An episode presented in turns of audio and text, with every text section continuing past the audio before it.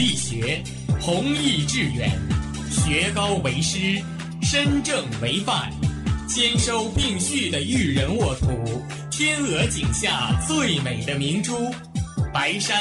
黑水、桃李无数。您在收听的是哈尔滨师范大学广播电台。用声音技术生活，让声音雕刻未来。用声音技术生活，让声音雕刻未来。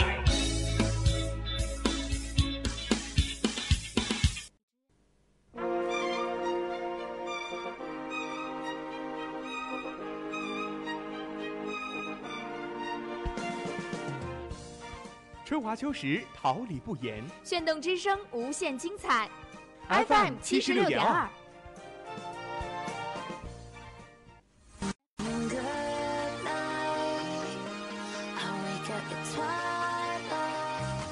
让电波在空中回响，让声音重塑梦想。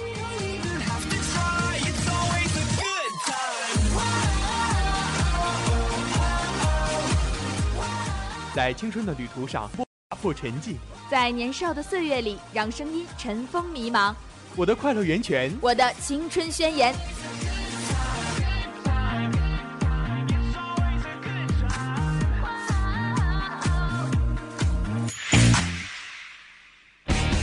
哈尔滨师范大学广播电台，传递正能量。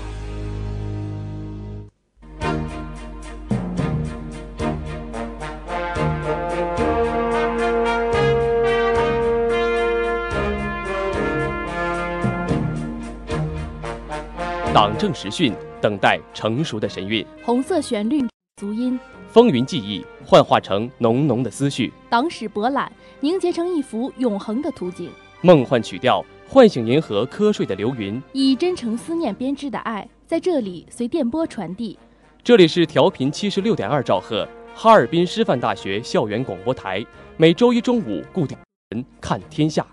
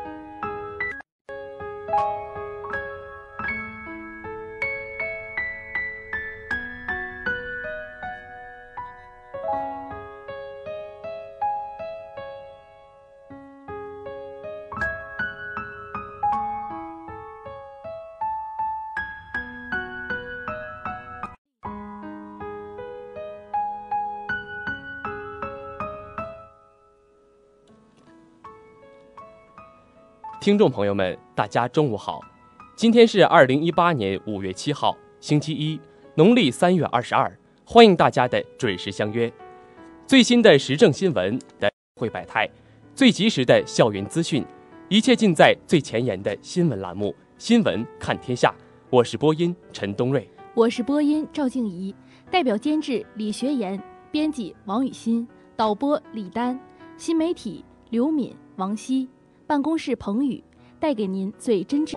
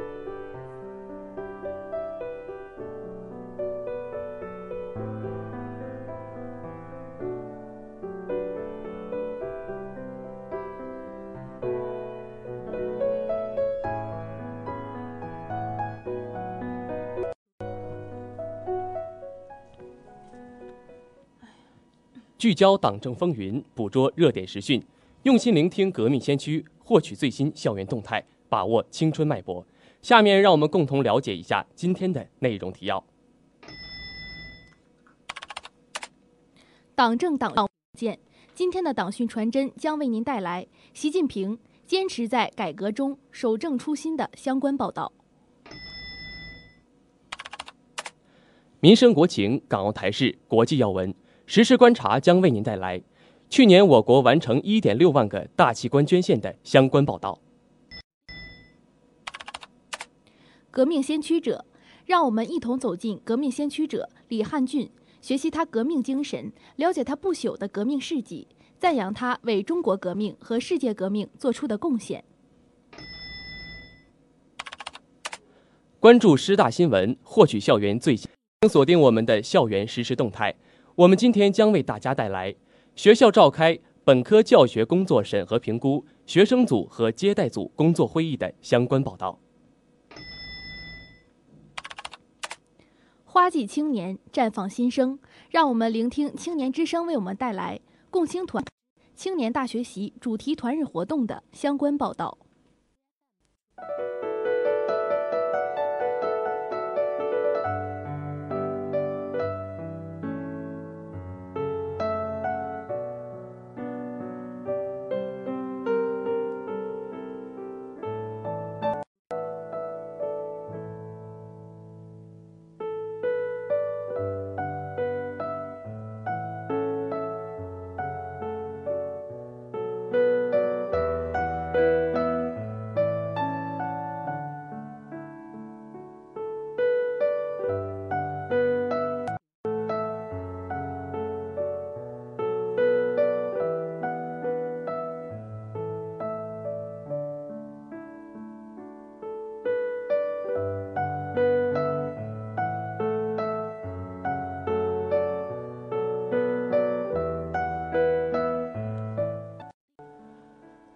中国共产党是我们的执政党，代表最广大人民的根本利益，并在不断的实践中总结经验教训，更好地为人民服务。下面让我们共同走进我们的第一个板块，党讯传真。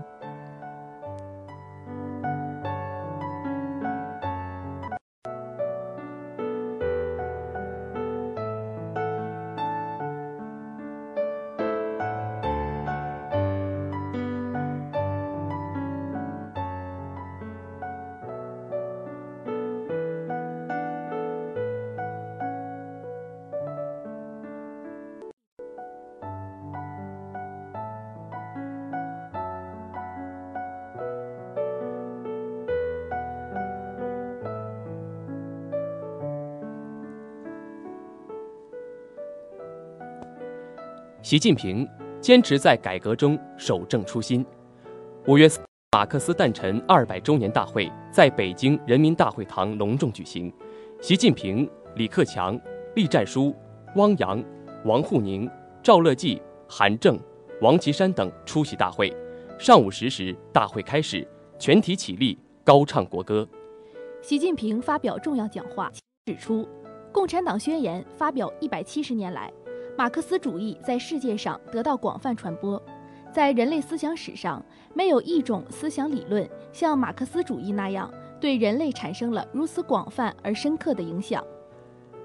习近平强调，马克思主义不仅深刻改变了世界，改变了中国。实践证明，马克思主义的命运早已同中国共产党的命运、中国人民的命运、中华民族的命运紧紧连在一起，它的科学性和真理性在中国得到了充分检验，它的人民性和实践性在中国得到了充分贯彻，它的开放性和中国得到了充分彰显。习近平指出，实践还证明，马克思主义为中国革命、建设、改革提供了强大思想武器，使中国这个古老的东方大国创造了人类历史上前所未有的发展奇迹。历史和人民选择马是完全正确的。中国共产党把马克思主义写在自己的旗帜上是完全正确的，坚持马克思主义基本原理，同中国具体实际相结合，不断推进马克思主义中国化、时代化是完全正确的。当前，改革发展稳定，矛盾风险挑战之多，治国理政考验之大，都是前所未有的。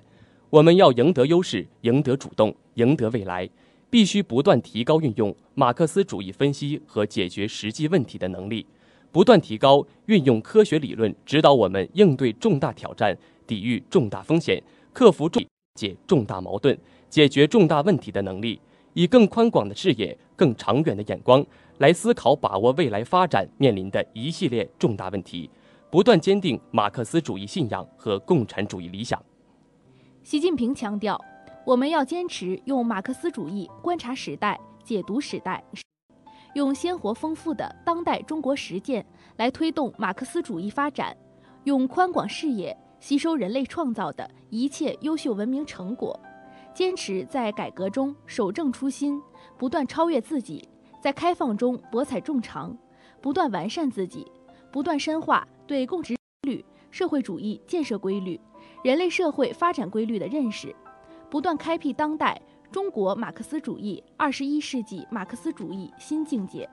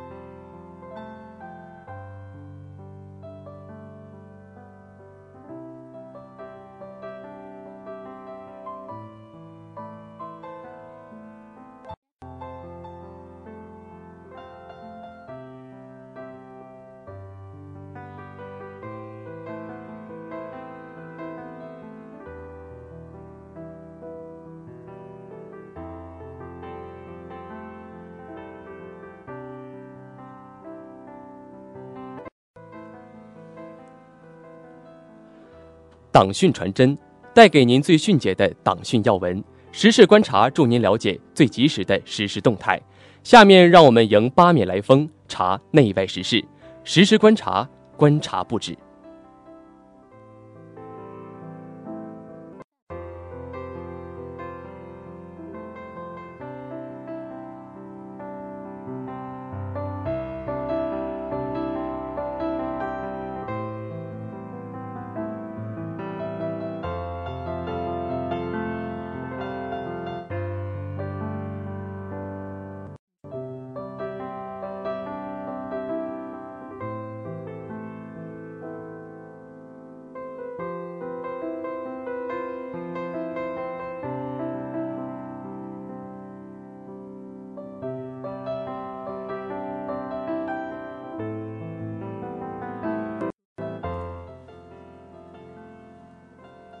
去年我国完成 一点六万个大器官捐献。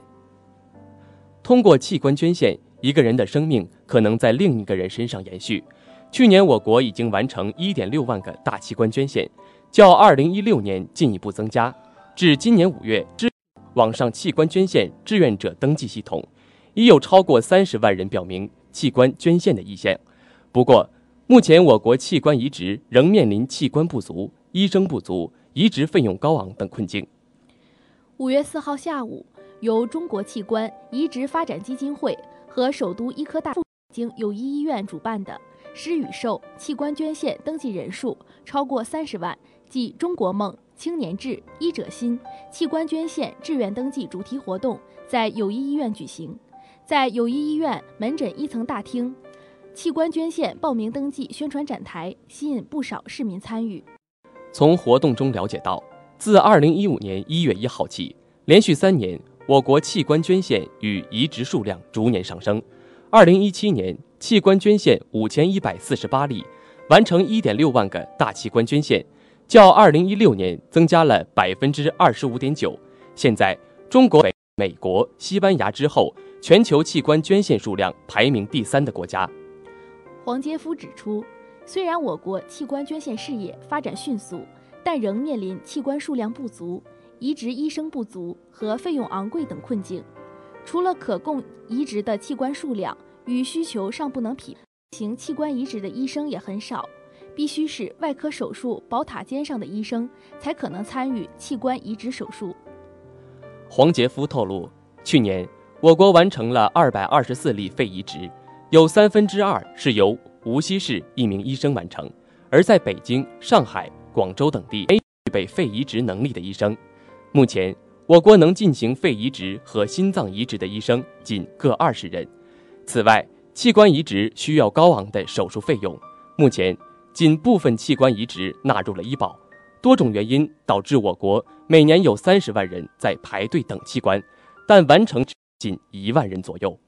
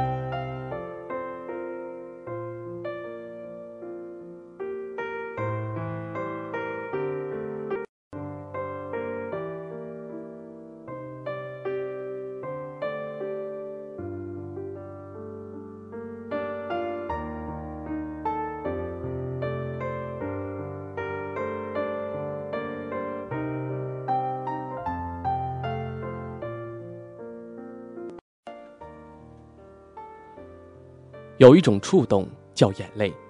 有一种沉默叫醒悟，有一种反差叫对比，有一种行为叫无私，有一种生命叫顽强，有一种态度叫笃定，有一种精神叫革命精神，有一种叫永恒。下面让我们一同走进革命先驱者，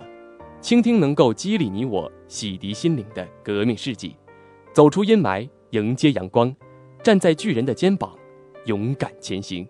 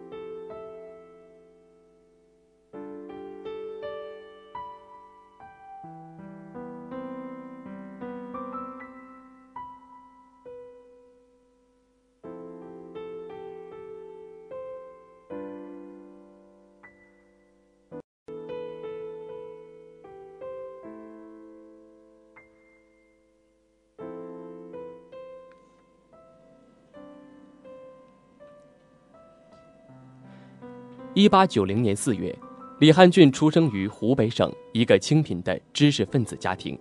二十世纪之初，中国处于风雨飘摇之中，四方列强大肆侵略，华夏大地已是瓜剖豆分，千村寥落。李汉俊如饥似渴地汲取新知识，了解世界发展的大趋势，萌生了拯救国家民族的念头。一九零四年，年仅十四岁的李汉俊日学。留日期间，受日本著名马克思主义经济学家何尚照的影响，开始信仰马克思主义。李汉俊通晓日、德、英、法四国语言，十分勤奋地学习马克思原著，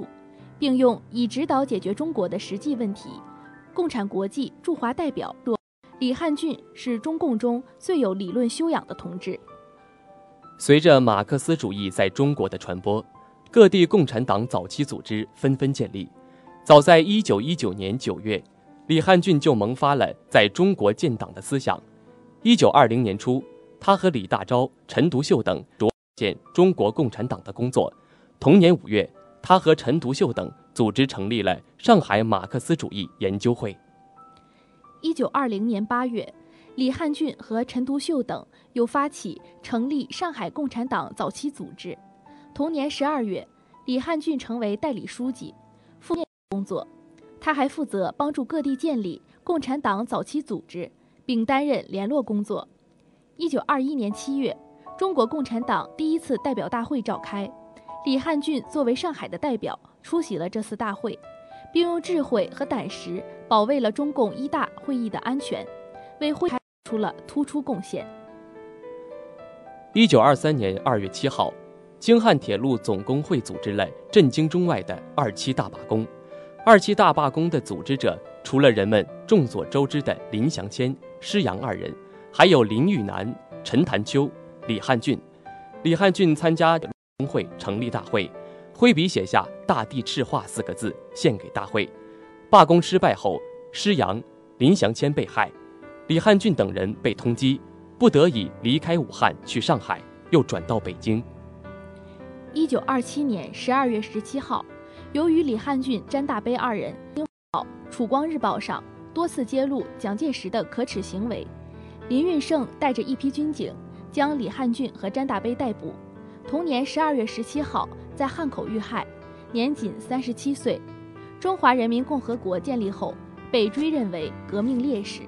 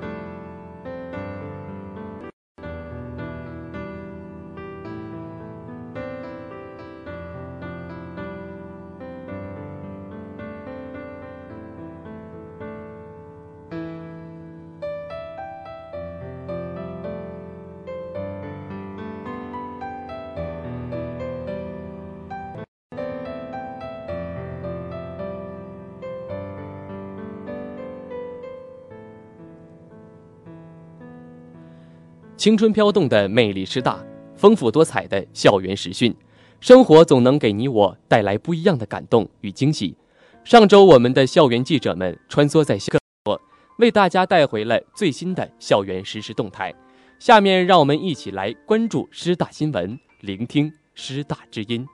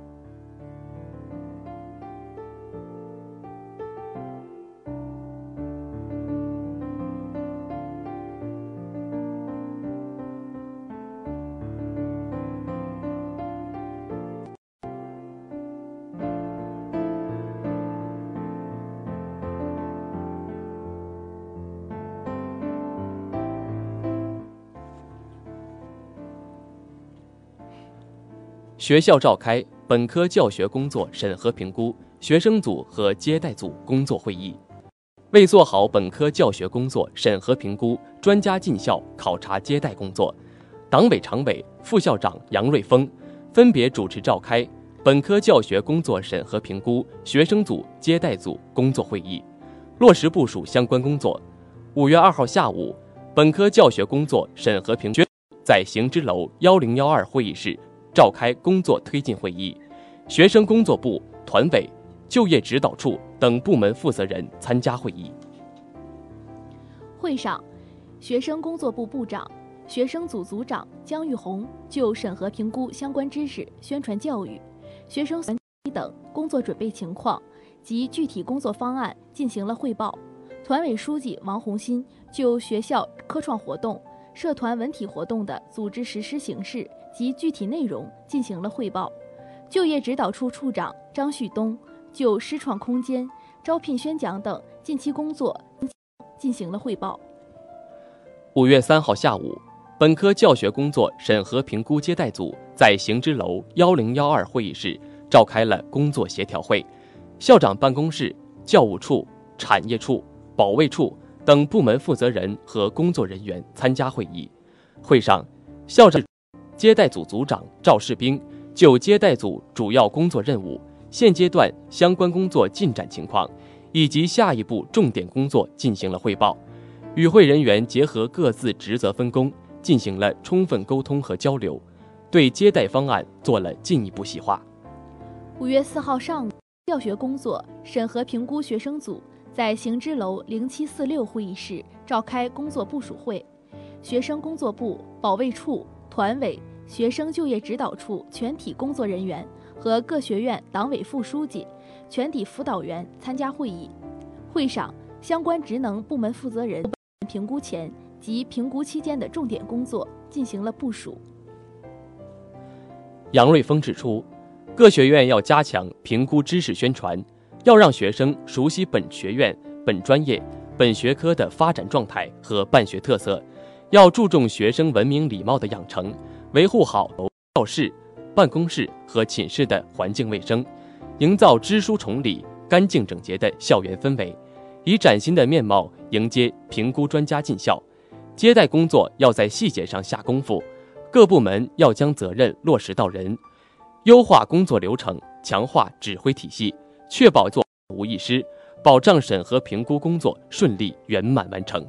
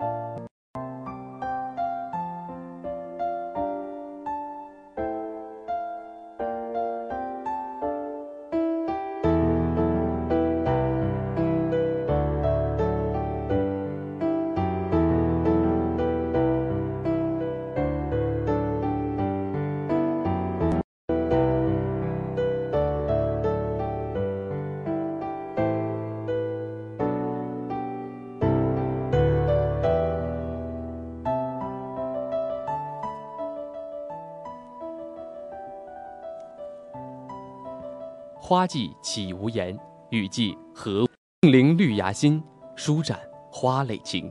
奏青春之曲，听青年之声，舞木叶之步，燃热血之火。青年的心声，我们一起聆听；时代的心声，你我共同发现。青年至上，正能量，我们在发声。让我们今天的青年之声。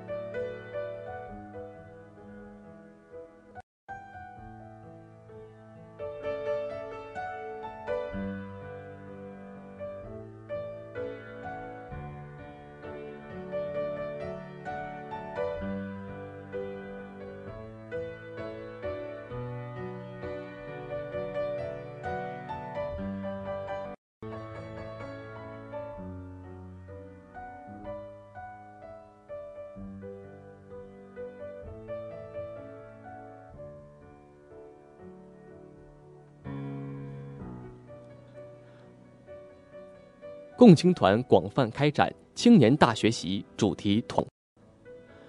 五四青年节来临之际，各级共青团组织按照团中央的统一部署，广泛开展青年大学习五四主题团日活动，引导广大团员青年深入学习、宣传贯彻习近平新时代中国特色社会主义思想和党的十九大精神初心，牢记使命，切实增强四个意识，树立四个自信，在决胜全面建成小康社会、开启全面建设社会主义现代化国家新征程中展现青春风采。五四期间，团中央书记处全体同志带头行动，吩咐学校、企业等基层单位参加主题团日活动。各地团组织紧紧围绕实施青年大学习行动，集中开展了一系列主题鲜明、形式丰富的团日活动，吸引团员青年广泛参与。团北京市委开展了青年大学年榜样宣讲团巡回宣讲活动，组织二十八名宣讲员，采取线上线下相结合的方式，集中宣讲党的十九大精神。在上海市历史博物馆，团上海市委举办了学习习近平新时代中国特色社会主义思想主题团课活动，请上海青年、讲师团专家讲述上海近代以来发展史。团河南省委举办了牢记嘱托跟党走、青春出彩新时代青年学习社调研交流活动，组织各界青年代表交流学习习近平新时代中国特色思想的所思所悟。团河北省委开展了脱贫攻坚、团青建功主题团日活动，组织团干部吩咐企业、农村、机关、学校、社区和建档立卡贫困家庭，开展讲团课、访贫苦、送知等系列活动。团重庆市委组织开展了八十一号电台青年好声音大赛推出的青春建功新时代、奋斗的青春最美丽、青年形象宣传片等文化产品，深受青年欢迎。团福建市委在抖音平台上发起青春最美丽挑战，组织动员广大青年网友分享奋斗故事，展示青春活力。此外，天津、吉林、江苏、浙江、安徽、江西、广东、贵州、云南、陕西、青海、宁夏等地团组织也普遍开展了图文征集、知识竞赛、文化产品传播等丰富多彩的主题活动。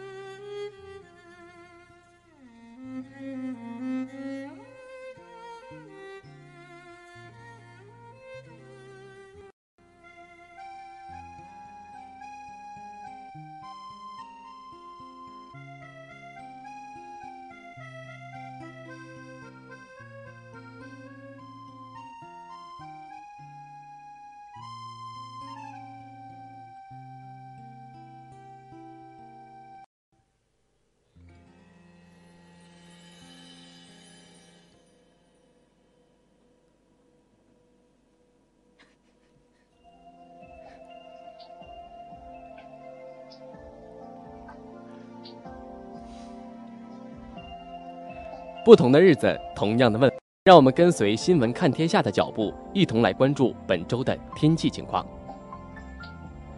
星期一，白天，多云，四摄氏度到十七摄氏度，东北风四级。星期二，白多云，五摄氏度到十六摄氏度，东北风四级。星期三。白天晴，六摄氏度到十九摄氏度，南风四级。星期四，白天，阵雨转晴，六摄氏度到二十一摄氏度。星期五，白天，多云，七摄氏度到二十二摄氏度，西南风四级。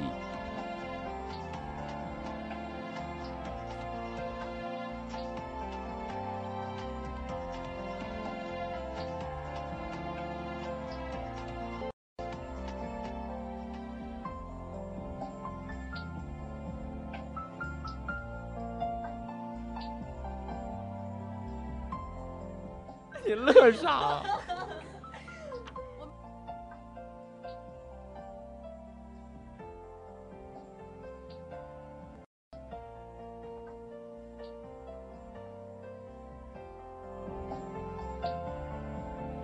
自娱自乐，没事来吧。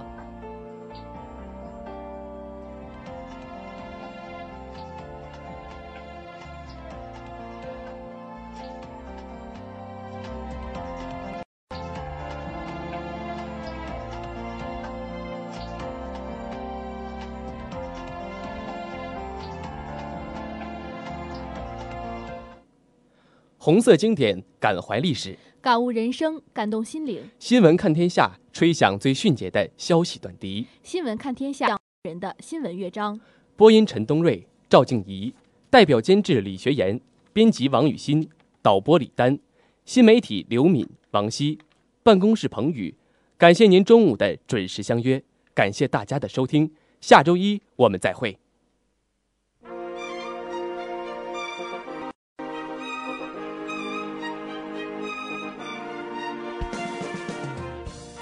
春华秋实，桃李不言。炫动之声，无限精彩。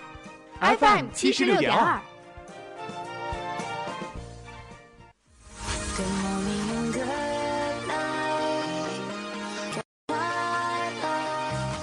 让电波在空中回响，让声音重塑梦想。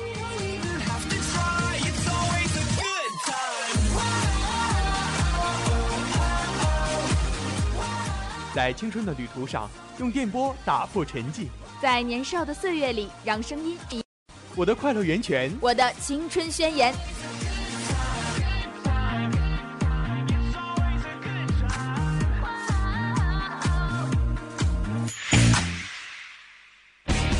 哈尔滨师范大学广播电台，正青春，传递正能量。